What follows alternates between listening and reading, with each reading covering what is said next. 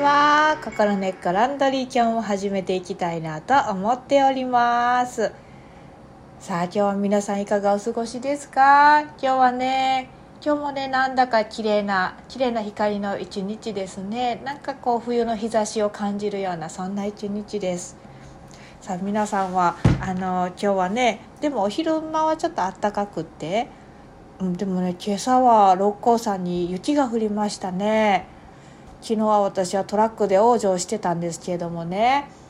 あのトラック運転して帰ってきましたよ。埼玉県から神戸まで。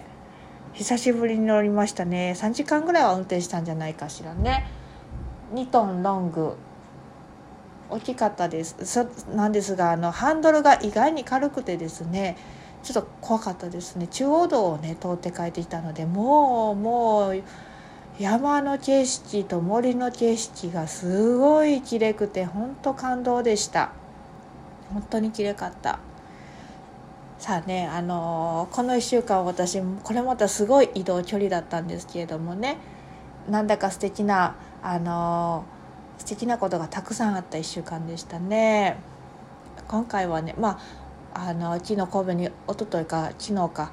まあ、その間ぐらいにねこう帰ってきましてね。埼玉から戻ってきたんですけど埼玉ではねあの骨寺というお寺臨済宗明神師派の骨寺というところでお世話になってたんですけれどもねまあそれはそれはありがたい良い時間をね過ごさせていただきました。その時にね一緒にねいるのが骨寺の無一お尚神戸出身のね無一お尚とねずっと一緒にいるわけなんですけれどもねまあお尚と一緒にいると心が非常に何て言うんでしょう鮮やかになります。なのでねその和尚と一緒にいる時のその小話はね本当に良いことなのでね今日もラジオでそのことをねお伝えできたらいいなと思っていますね。そうそう無一和尚はね神戸出身でお生まれになったのは滋賀らしいんですけれどもね神戸出身で佐野宮で育ってそしてあの六甲の正福寺さん昇龍寺さん昇龍寺さんか。であの修行されてそのまま雲水としてねあの歩いて埼玉まで行かれたらしいですねお年が20か21それぐらいの時だったらしいです歩いてねそっちまで行くという過程の中でねあの雲水が一人こちらから歩いていくということで先回り話が先回りしていろんなね場所でねあのお手伝いくださる方がいらっしゃったなんていうことをお聞きしていますね。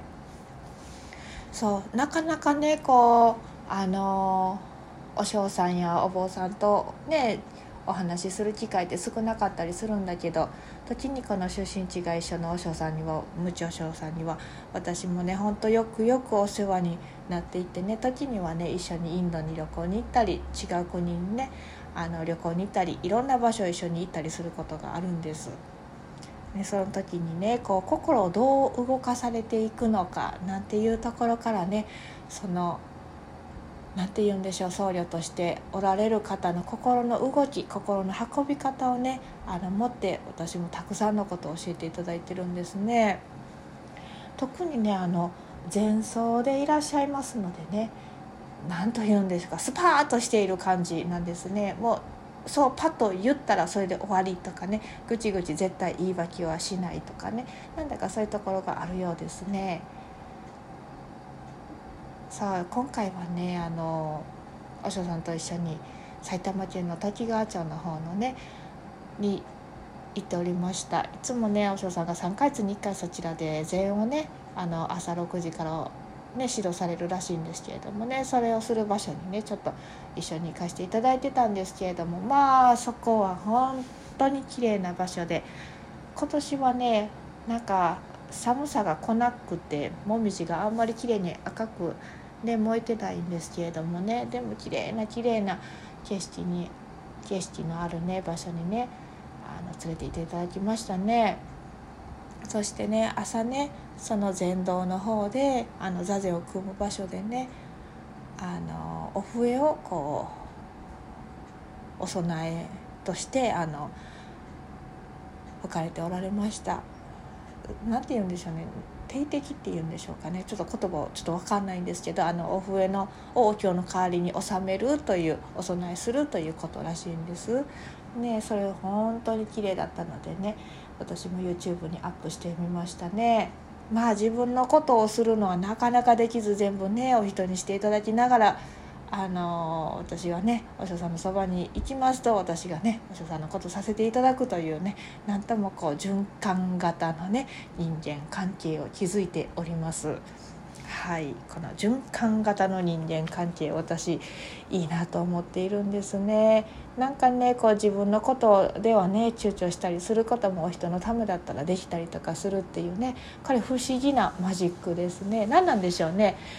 人には言えるのに自分にはそれがこう適用できないとか人のためにはできるのに自分のためにはそれを適用できないとかねなんだか面白い仕掛けが人の心にはあるようなんですけれどもねでも何かこう心でするなんかこう誠実な思いでそれをするっていうことの働きの中になんだか良きことがあるような気がしますね。さあさあ今日はねあの和尚さんと一緒にいながらねなんだかとっても素敵なお話を聞いたあの一つのトピックスなんですけれども私ね今ねあの一つの民族信仰をねあの教えていただいててそれにはたくさんの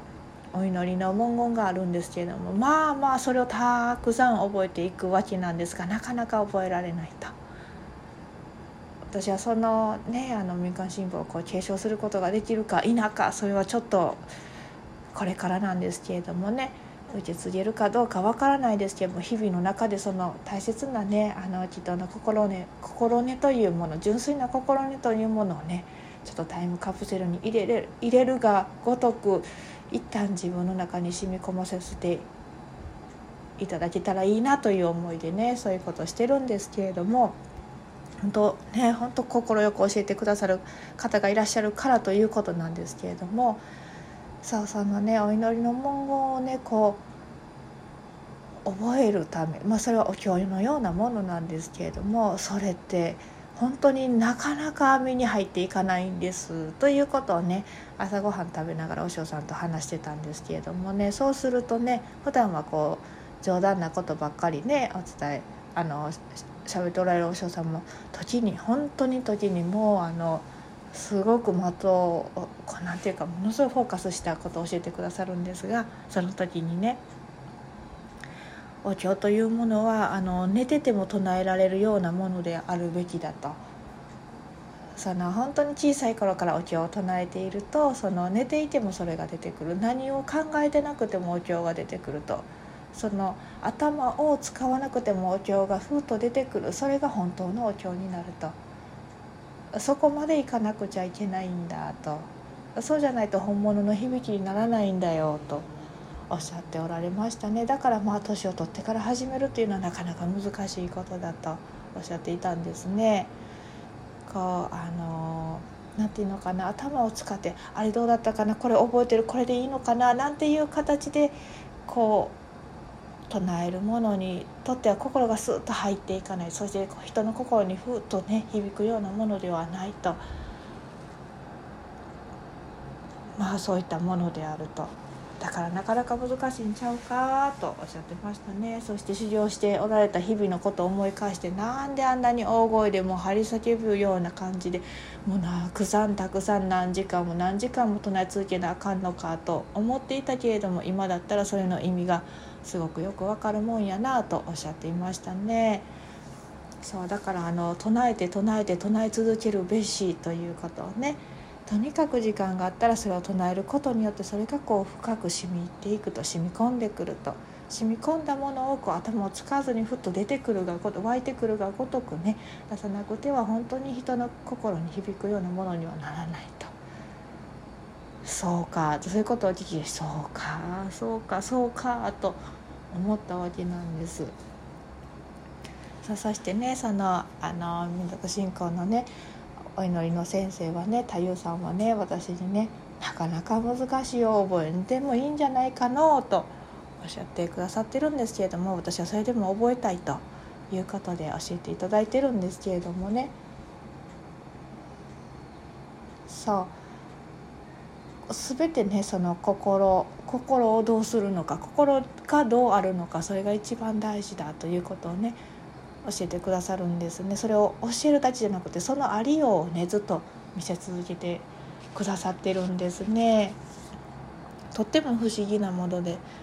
まあ神戸から高知にずっとこう通うわけなんですけれどもね。結構遠い道のりなんですけれどもいつも高知から帰ってくる時にはねどんなに体力的には無理なことをしていたとしても心が元気なのでね心が健やかな状態でね帰ってくることができます。もちろんお寺に行っててもねお嬢さんのところから帰ってくる時もね結構ハードな移動を続けるんですけれどもあの心が元気になって神戸に戻ってくるありがたいなっていう気持ちがねもうものすごい増えてね人のご縁のつながりのこう何て言うのかなあったかさやありがたさをね。そしてまた人としてどう荒れることが良きありようなのかっていうのをこうまたね。また改めて知ってね。また神戸に戻ってくると。まあそんなね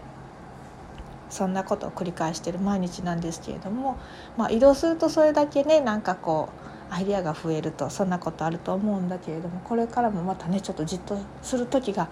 出てくるかなとは思うんだけれども。そうなりながらもねなんかこうありがたいご縁のこう紡ぎ方というか重なり方というのかね育み方っていうのをねこうこれからも育てていけたらいいなと。それがね目に見えるもの。目に見えている人存在している人。そして目に見えていない目に見えないものもの。ともね心をね通わせてねあの嬉しい交流ができたらいいななんて思っていますね。なんていう取り留めのないお話でした。ではね今日も皆さん良い一日をお過ごしください。